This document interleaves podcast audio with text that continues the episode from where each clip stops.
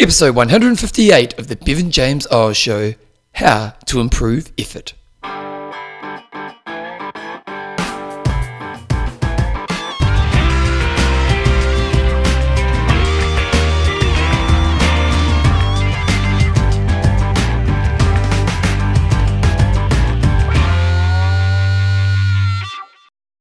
Rightio, team, welcome along to episode 158 of the Bevan James Eyles Show, your fortnightly podcast on the behaviours that create a lifetime love of exercise so you can get all the benefits that come alongside it. I've got a, a good show coming, well, I hope it's a good show. I've got a show that I'm finding very interesting coming up today, and I've got a, another, a little bit I want to talk about before I get into the main gist of today's show, but it's quite interesting because both today's topic and the topic I want to talk about before today's main gist of the show. Um, they both come from meditation that I've had recently, and I was kind of meditating. Meditating is one of those things I've done for a long time. I started in 1998. I've pretty much done it most days of my life in the, the last kind of 21, 22 years. So it's a habit that I have, and, and it offers lots of value to my life. Um, sometimes, if I'm very highly strung or highly stressed, meditation is just this great kind of release valve. Uh, sometimes, if I'm very tired, it can be an energy recharge. I often use it in my day as a way to kind of be focused for the second half of my day.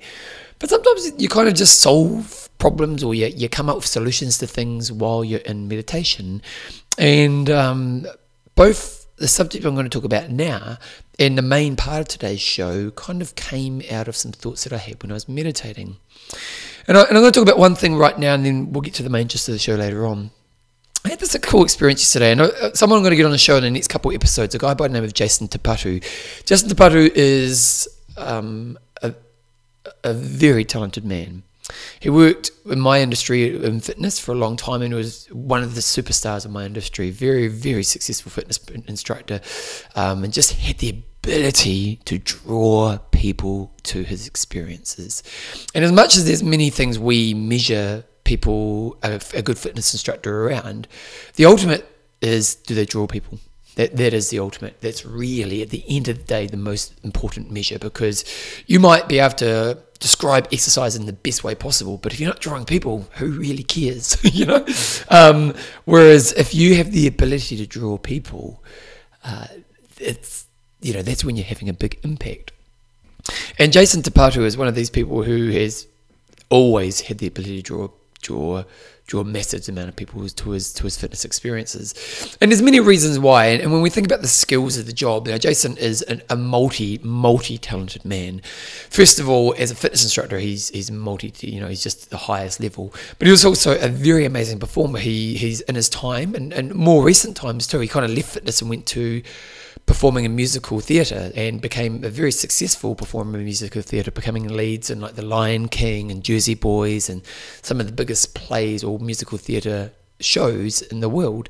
And he had a stint, as a long stint doing that career and then kind of came back to fitness in the last period of time. And he shifted more into the yoga world of fitness. And I think um, he has one of the most successful yoga studios in New Zealand. Uh, and, and again, why? Because Jason knows how to draw people to exercise. There's something really powerful about that. Now, when we look at this, what we can say about Jason is that he has the skills. You know, he you know he can sing, he can dance. Obviously, he can move as a yoga person is going to move. Uh, he knows how to speak the language. He knows how to create an emotional journey, which is a really important part of the fitness experience. But fundamentally, the reason he is so successful is he has a heart of love. Um, and again, I'm going to get him on the show in a couple of weeks from now. So I don't want to go too much into detail because you're going to hear from him soon. But yesterday, he actually, Les Mills were touring him around New Zealand, and we had a session with him uh, with our instructors here in Christchurch. And there's a couple of cool things that came with that. The, the basic message was um, that love builds connection that love builds connection. He talked about he, he's a Maori man, and so he, he talked about um, the word aroha, aroha, aroha. Aroha is the Maori word for love. Well, at least that's what I thought the what it meant, and it kind of is. Aroha means love, and I actually so much so that Joe and I above our bed in our bedroom, we have these kind of um, artistic letters kind of aroha above our bed because it kind of represents love and I think it's an important thing in your life. But he broke down what the meaning of aroha meant in Māori.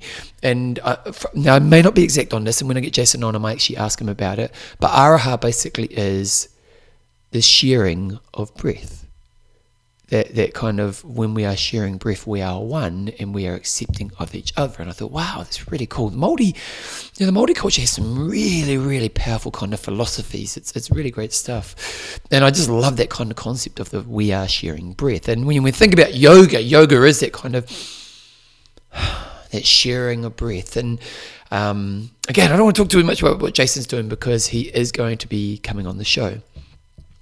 But one of the things he got us to do, and, and it's funny because I've, I live in a world where I get to do lots of kind of workshops and lots of kind of upskilling and all of these types of things, and you forget that most people kind of just live their day to day life. And so one of the things he got us to do was you had to meet somebody you didn't know, and I met a lady called Kate, and I may have known, I may know her face, but I don't, I don't think I've ever really connected with her. And um, we had to sit knee to knee. Now that was a little bit hard for me. My own knees struggled to kind of sit in a bent, you know, like a child sitting down on the mat kind of knees. And you had to connect with your knees, and then you had to take a deep breath together, and you had to keep eye contact for a minute without speaking. It's a, it's it's an uncomfortable thing to do, and you could see as Jason kind of directed the room to do this, you could see there was a lot of, or you could feel there was an uncomfortableness in the air. And at first, what happened was a lot of people started talking and giggling. And Jason said, Oh, please, guys, can we just kind of keep quiet while we do this? I want you to hold it for a minute in silence. And it was a really interesting experience. And um, it's, at first, it's quite a revealing experience and at first, for me, the experience was at first, and I think this is the kind of consensus that was in the room was that at first you become very self-aware. You know, imagine imagine just for you right now, sitting. Think of someone at your work who you don't really know, or someone in a hobby, or just someone in your life who there's a presence, but you don't really know them, and you're going to sit on the ground knee to knee, so your knees are actually touching. You take a deep breath of that person, and you remain eye contact with them for a minute it was um, at first it was a very kind of self-aware experience. And you could see like you could see it in each other's eyes. Like i could see that kate was a little bit self-aware.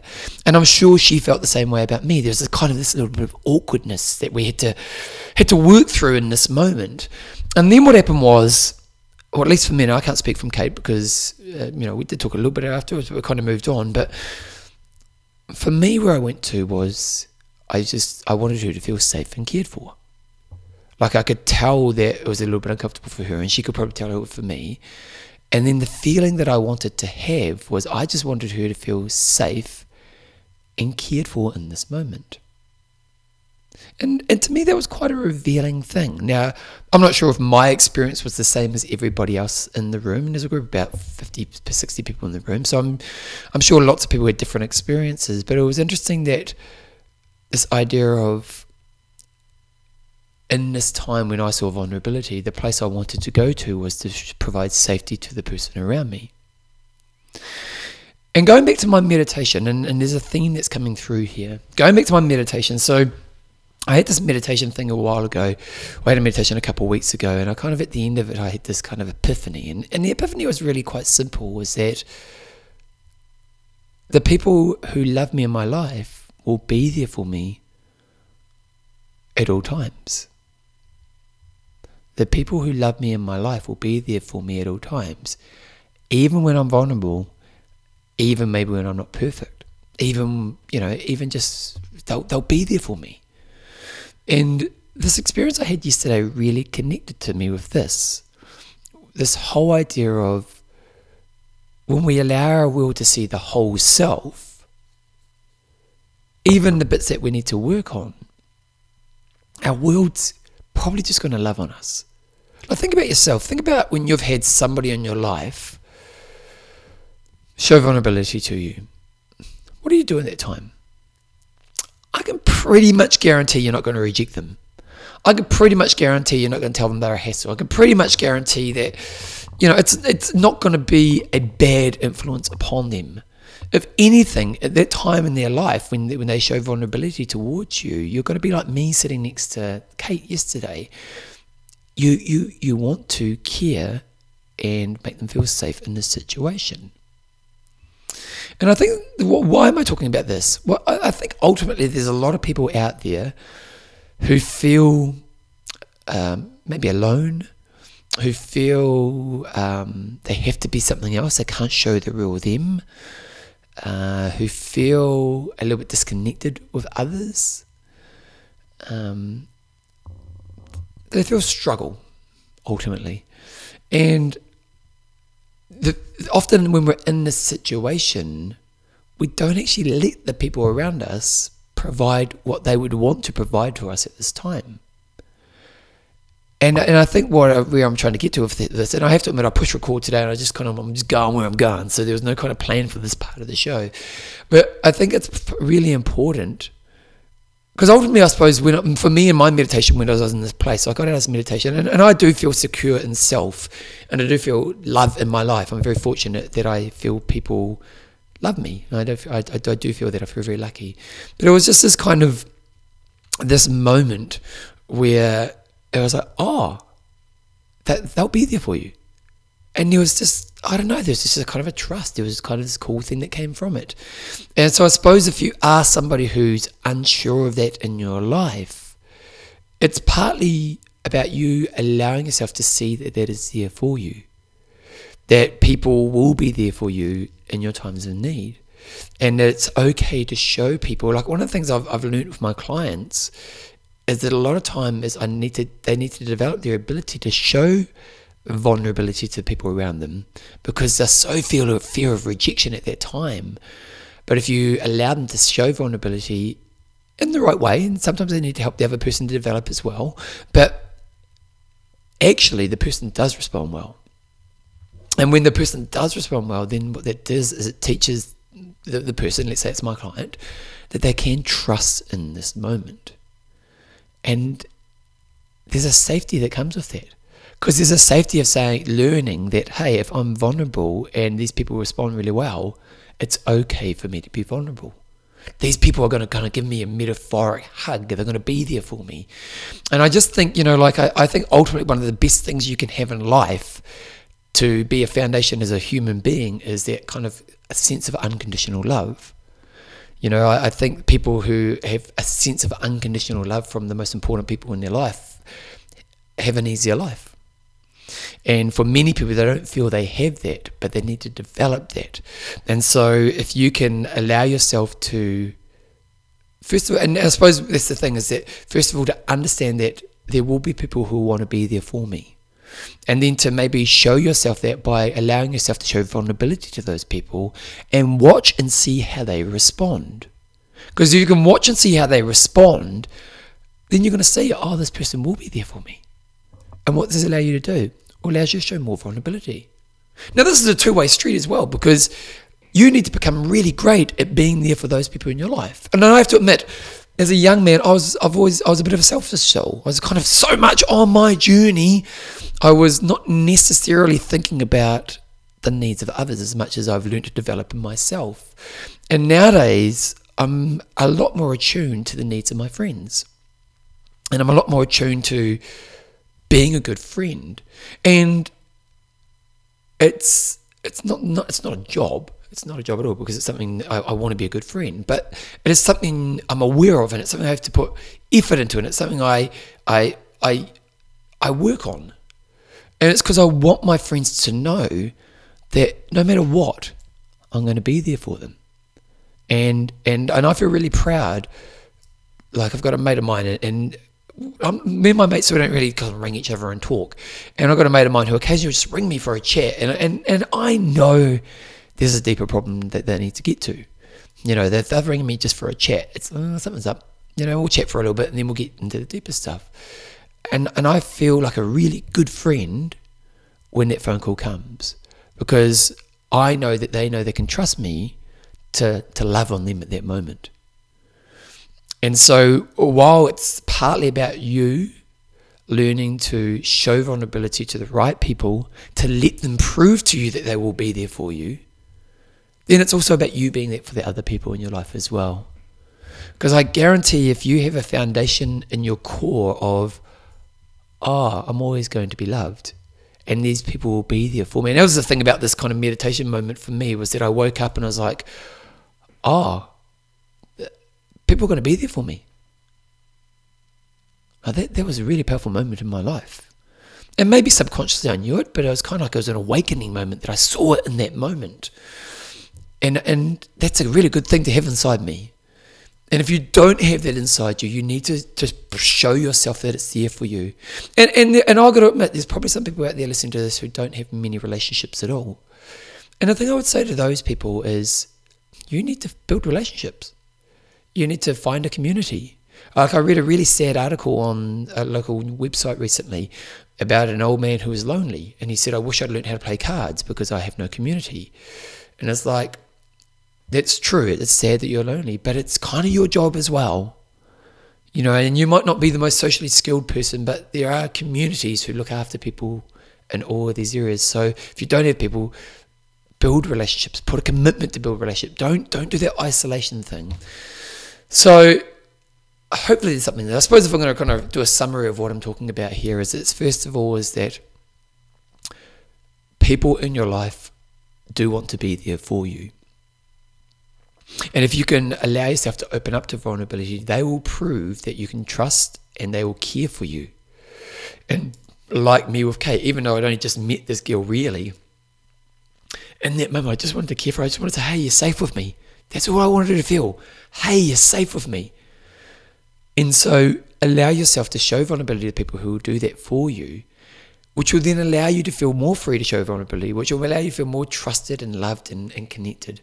And then, secondly, it's aim to be that person in other people's lives. When, when people give you clues of showing vulnerability, be good. And it's a skill you need to learn. Like learn some listening skills, learn some reflective listening skills, learn some, you know, learn how to be a good person in that place. Because I guarantee a couple of things going to happen if you do that kind of work, you're going to feel better in your world. I don't know, better is the right word. You know, you know, kind of that one thing you could have is unconditional love. Well, if you have, if you feel like that's that's what unconditional love is, is that hey, I'll be there for you no matter what. And secondly, the connection between the both of you will be way better, way way better. You know, we think of aroha, that word love, and Māori, and what is it? The sharing of the breath. Well, when you open up to vulnerability and someone connects with you in a way that accepts you in that place, to me, that is the connection of breath, isn't it? That's aroha at its core. So, just something to think about there. That's, uh, that's probably a bit random because that's how I kind of roll on the show, but it's, um, I don't know, I think it's, it's important stuff to be working on. You know, people are really important in our life. And that not just having people in our life, but having deep and meaningful relationships in our life around great people is fundamental to who we are. So, um, just hopefully some stuff to think about there. Now, before we get into the main gist of today's show, I want to say thank you to being all my patrons. If you want to become a patron of the show, it's all very simple. You basically go to bevanjameseyles.com, the new website, which I have to say basically the patrons help support, uh, and you become a patron. You go on there and you click on Patreon, uh, the Patreon link, and what that does is it basically go to my Patreon page, donate a little bit of money depending on how much you want. Each time I release a show, you donate that money to the show, and when you do, you get a cool nickname. And I'm going to name a few of the cool patrons. Uh, wait a second, I'll write something down here. And sorry, I was typing as I was doing this podcast. It wasn't very professional of me. Um, and these people are some of the cool patrons. We've got Paula, the powerful Punisher Green. Paula's a rock star.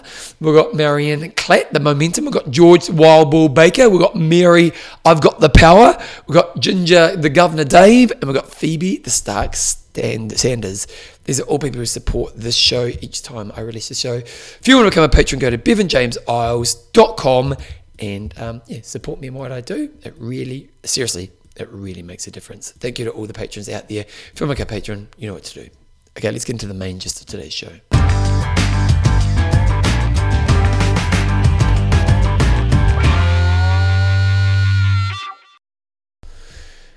If we think about weight loss, if we go kind of go on the weight loss journey, um, lots of people are trying to do it. I tell you what, there's a it's a massive industry. Weight loss industry is, is absolutely huge, um, and there's a lot of people who have a lot of dissatisfaction about their weight, who would like to make change. Uh, some get there. Let's be honest, most don't. Um, and a lot of people are going even worse in the wrong direction. And a lot of people spend a lot of their life, like, you know, you've heard the show. One of the things that um, I love is this kind of how much of your mind space are you wasting on things that are just a waste of your life. And um, a lot of people who are overweight spend a lot of their life, life worried about their weight. And you know, I suppose it's a good place to put your energy if, if you're shifting towards a healthier place. But just to worry, and not change, and sit in that worry for a long time in your life is um, is a problem. Is a problem. So when we think about weight loss, then we, we, what we start to think about is what are the keys to losing weight? What are the keys to losing weight, Bevan? what are the keys? I, I wonder what you're thinking right now. If I would, if I were to have a conversation with you right now, and I would say, what do you think are the keys to losing weight? Now, there's some really obvious keys, aren't there? One of the first obvious keys is there probably needs to be a change in the nutritional input in your life. that's one we're putting it, the nutritional input in your life. And there's going to be some kind of diet. Um, you know, if, if uh, most of the reason people are overweight is because of the food they put in their mouth.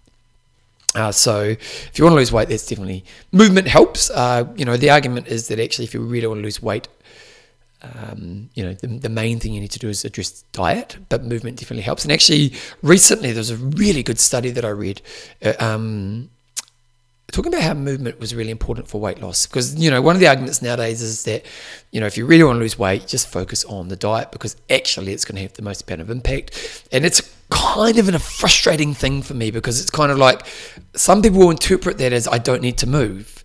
And even if you're you know you are trying to lose weight and I'll agree that if you really want to lose weight you, you need to address the diet side of things. But it can be frustrating because Let's just say that movement only offers value in one area, and movement offers so much value in so many areas. Esteem, shared experiences, life experiences, feeling fitter, you know, having more energy in your life, um, problem solving, all these types of things. It's just it's, just move people, just move. I say, um, but but secondly, this study what it did is they basically like it was a big study too because sometimes you read studies and they go oh, oh, you know our, our sample size group was 10 people and you kind of go well is that study really that great but this study was like about two and a half thousand kids and what they did with these kids is they they basically said we're going to give you an exercise routine and we want you to do it for. Now, I don't have the exact numbers here, but you'll get the idea.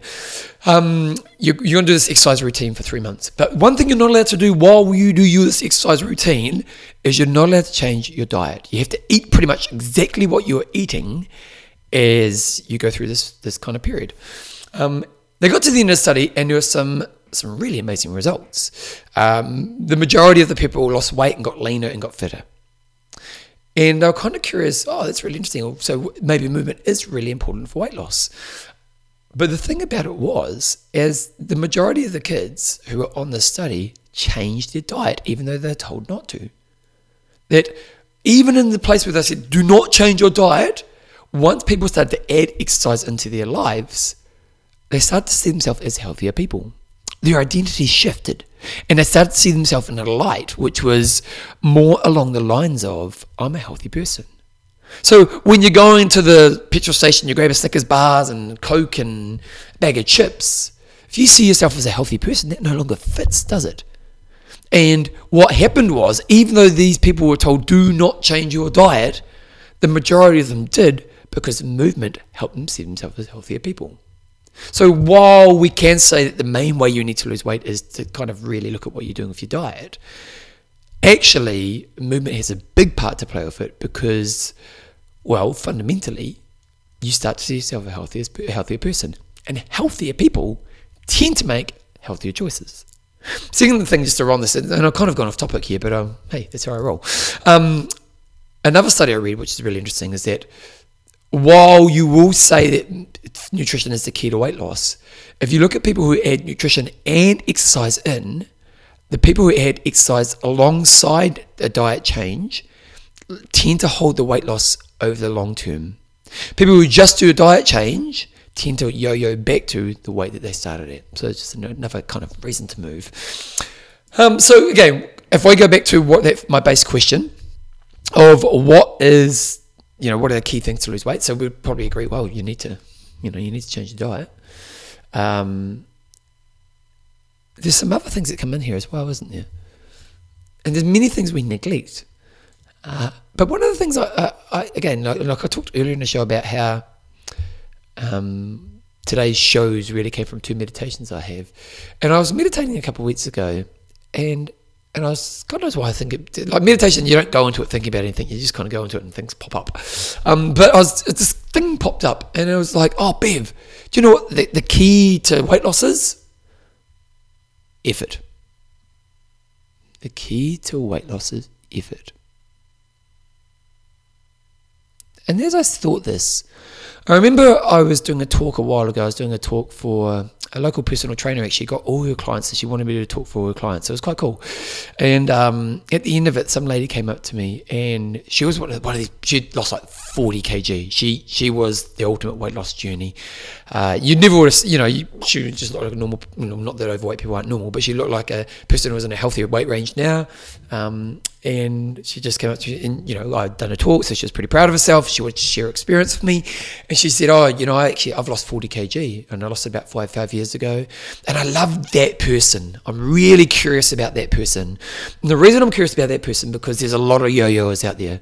There's a lot of people who lose weight put it back on. Lose weight put it back on. Don't lose weight end up putting more weight. You know their journey is just this kind of yo-yo of up and down.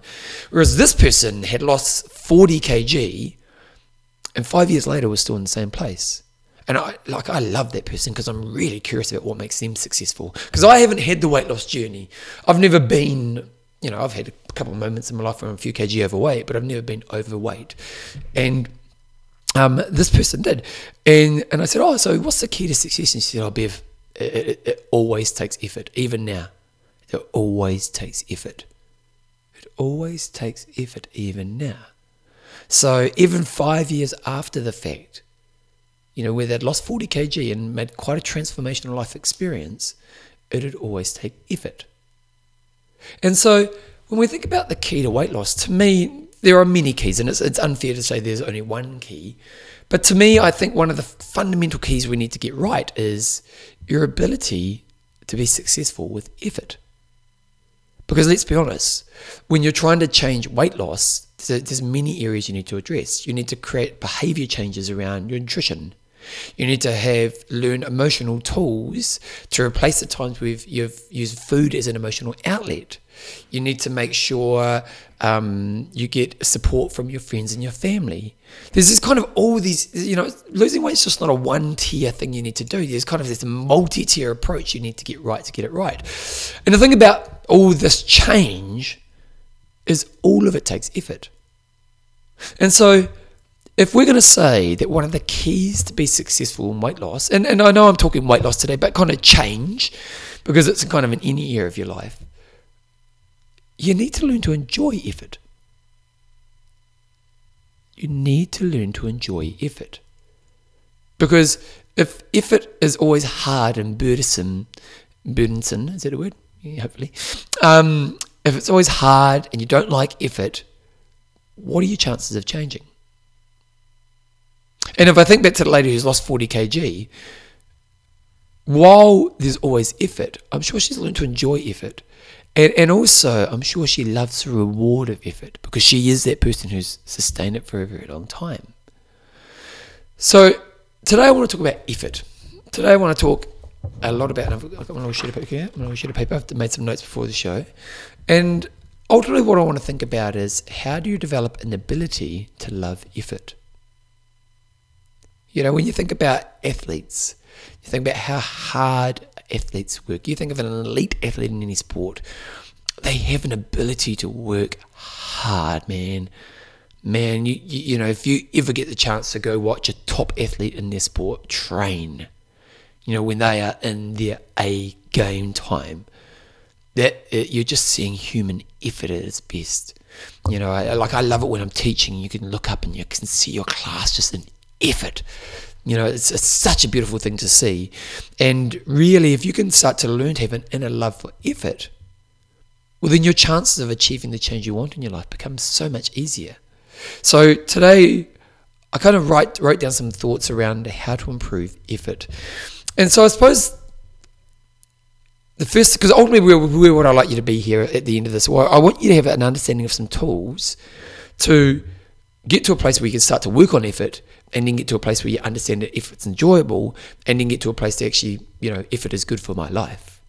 You know, so I suppose the first thing we need to do is measure. And what do I mean by measure? Measure is very much about where are you and so let's kind of let's think about this as a bit of a project for you, so a bit of a how-to. So first of all, let's say that the first thing we're trying to say is how good are you at effort right now? And maybe one thing to really identify with this is to go to yourself. I'm going to choose one area. So so identify one area of your life you need to do some change in right now. It might be weight loss.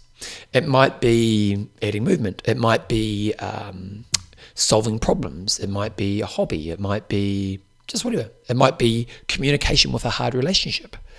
Um, you know, there's many areas we try to change. So, so right now, all I want you to do is to identify one area where you would like to get better at effort.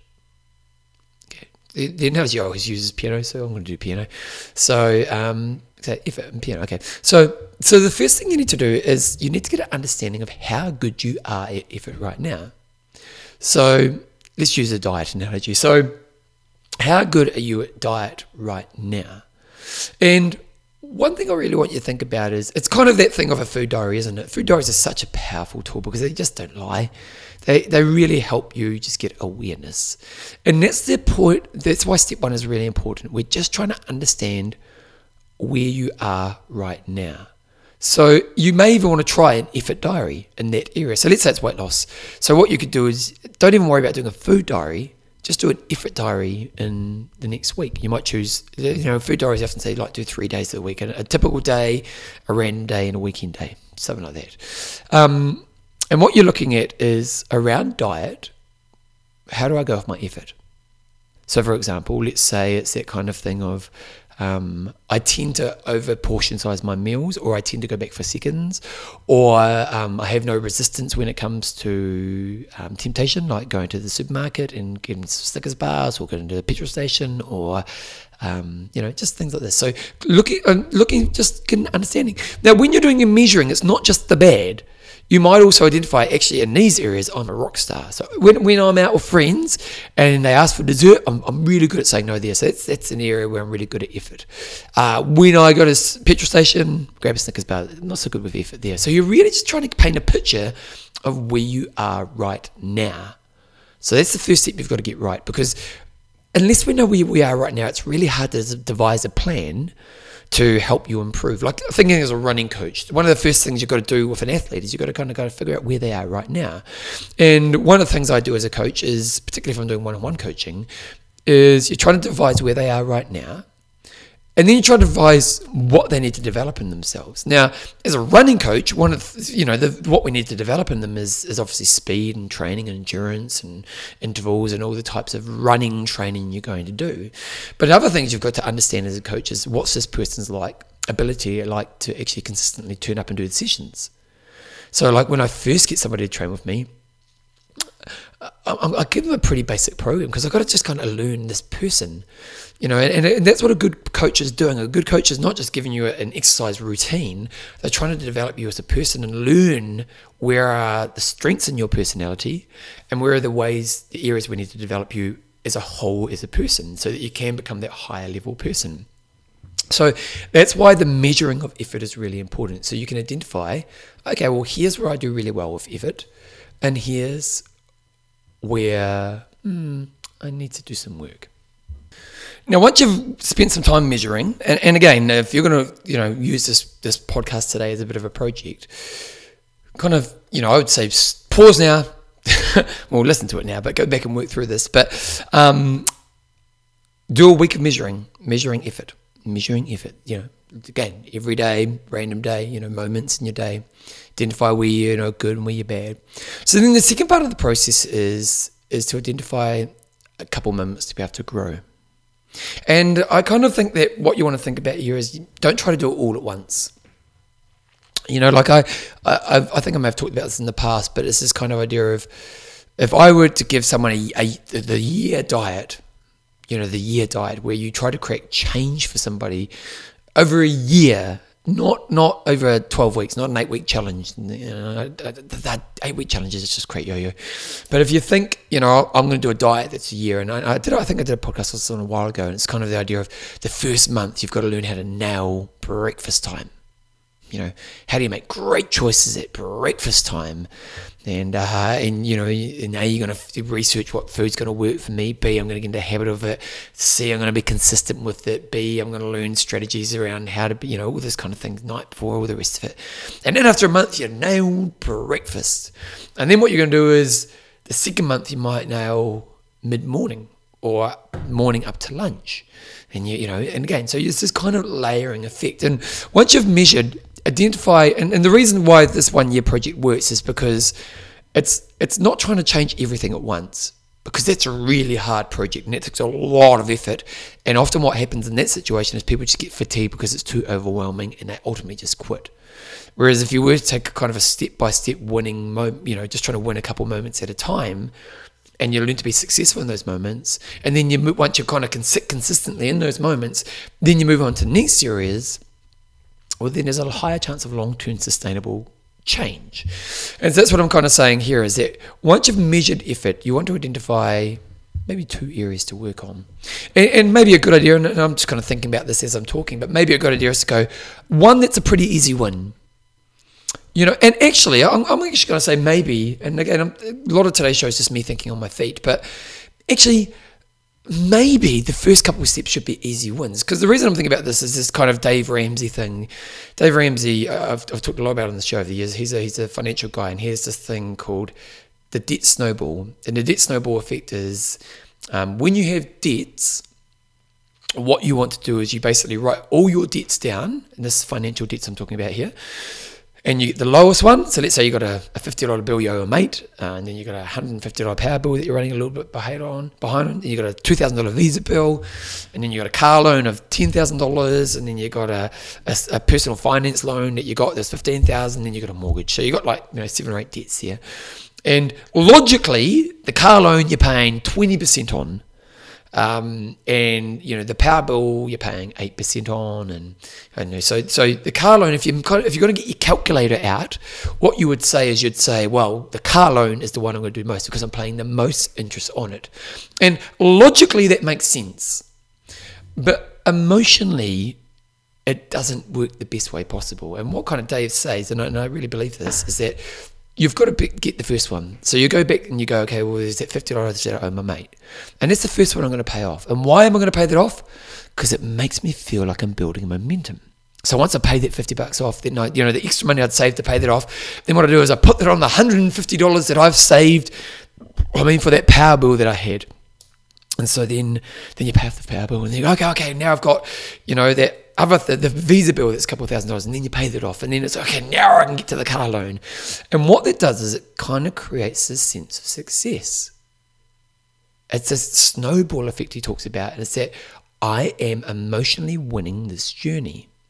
So actually thinking about that in this kind of model that i'm putting together here right now is once you've done your measurement choose the two easiest wins you can have around effort so if we use the diet analogy, if you know that when you go out to a party, and and I have a real issue with how um, social gatherings are, are, really set up for just making people eat poorly.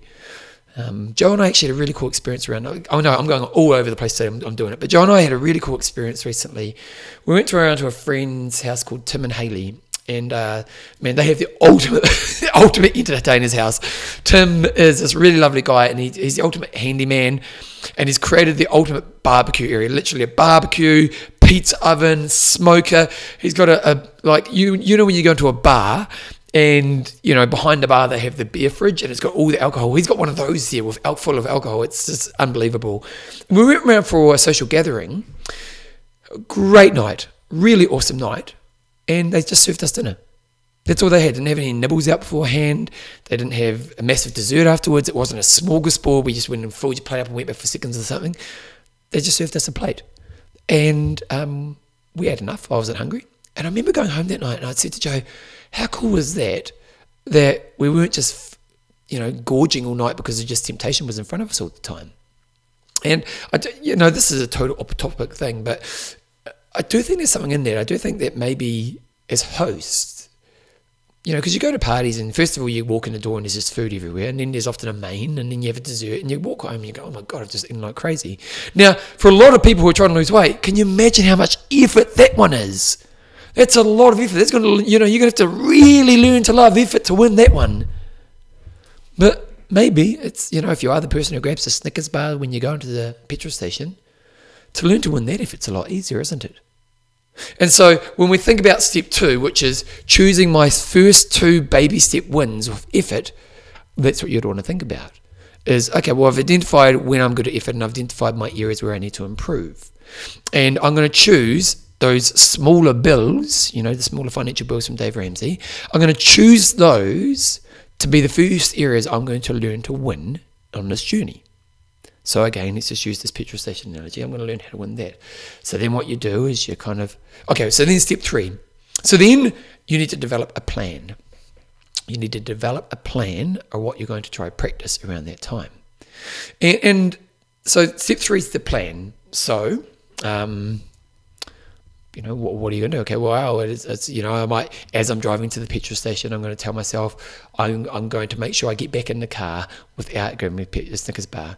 It might be that you, you know, you go to a petrol station where you can pay at the pump. So you don't even have to go into the petrol station and see the Snickers bar. So you're just trying to find a plan that's going to help you work through the situation. I think the third step is to learn about effort when you're in it to learn about effort when you're in it. So then when you actually go to the petrol station, you're trying to learn effort and you're trying to use strategies through that. So kind of learn the moment. So have a plan, have a strategy, but then when you're there, try to learn, just kind of experience what it's like. Okay, what's it like when I'm in this place? Then see how you go. Now, post the experience, there's two things you've got to do. If you've had success, you have to bring an emotional charge to yourself. You have to feel great about the fact you've done it. Don't just go, oh, yeah, okay, I did well. It's like, man, I nailed that. I absolutely say I am a legend because I didn't eat the Snickers today. Now, I know that might seem over the top, but if you can learn to mentally and emotionally reward yourself for this, you start to enjoy the effort. You start to feel good about yourself about effort. And so that next time when you you know you go to a station, you don't have it, you feel good about yourself again.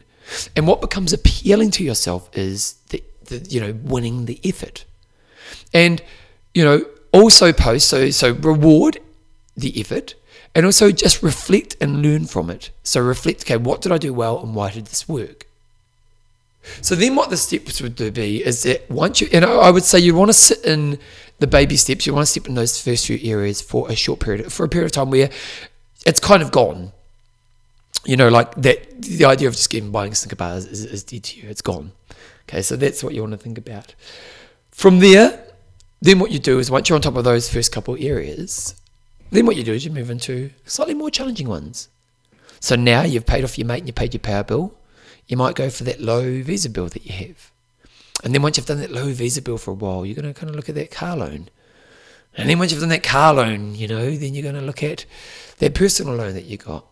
And then once you've done that, you're going to get pay off that house. And that might be the party where there's so much temptation. And even though I think there's probably some good discussions to have in society around how do we have parties that actually kind of encourage health, you know how to go to those parties and actually walk away going, you know what, I ate pretty healthy tonight and I feel really good about how I went about that and I enjoyed the effort of it. Because that's the thing about the sports star. It is hard work. You know, if you want to be a rock star sports star, it is hard. But I guarantee you ask most sports stars, do they like it? And uh, sure, I'll guarantee there'll be some who don't, but most of them actually love the effort of it as well. And that's what we want you to be, is to kind of be the person at the party and, and not frowning upon others, not judging others, but just you can be the person at the party and say, I love the fact that I can sit in this space right now and I can have resistance right there. I, this doesn't tempt me. I, I enjoy this resistance that I have. Now, do you think in the area that you identified earlier around your change in your life, do you think if you were to go through this process and you could learn to love effort in this area, you would be able to create change? And not just change, you could be like the lady who talked to me after that talk who'd lost 40 kgs for five years. He'd sustained it. Like she'd done it. She'd won. She, she'd done it. And what did she say to me? Bev, it always takes effort. But do you think you could be that person if you learn to enjoy effort? Now, to me, that's what we want to do. So, to kind of wrap things up here, what we want to say is if you want to create change, if you're not going to like effort, it's going to be really hard for you to create change. But if you can enjoy effort and actually look at effort as a real powerful tool, your, your enjoyment of effort as a powerful tool towards change, your chance of change goes through the roof. And the method I've introduced today is first of all, is you need to get some understanding. That's by measuring how you handle effort in the area you identified. Once you've understand that, break down some different areas to work on, and then use the baby step. Look for your easy ones first. Once once you've discovered maybe two areas to identify to work on right now, develop a plan. And then when you get to the moment where you have to kind of work through it, try to stick to your plan. Just learn what effort is in that moment. Post that. If you've done well, reflect and reinforce, but also you really need to praise and emotionally reward yourself for that. So if you've done well, you really need to, you know, don't don't diminish it. Don't diminish it. Reward yourself, own it, feel good about it. Then from there, keep doing it until you get to the point where that area no longer is a problem, that you enjoy your effort. Then transfer into the next step on your baby steps of your growth. Over time, I believe that if you do this, you'll you'll get to a place where actually if it's a real powerful part of your life. And and I imagine what happens is, you know, you just don't overcome the areas you're trying to solve. You actually look at it as an area to help you grow with ambition. And that's where it gets really exciting. Because if we go back to that thing I talked about earlier, you know, the wasted space of worrying about weight loss, if you've lost your weight and you know how to enjoy effort and you've got more mind space to put in other areas of your life, you can put effort towards ambition. And that's when it gets exciting. Because you can kind of say, I want to I want to do this with my life and I know how to do effort, so I'm going to put my effort into that. And that is powerful stuff. So, think about this, do the work, and I guarantee if you will, you'll be a higher version of yourself.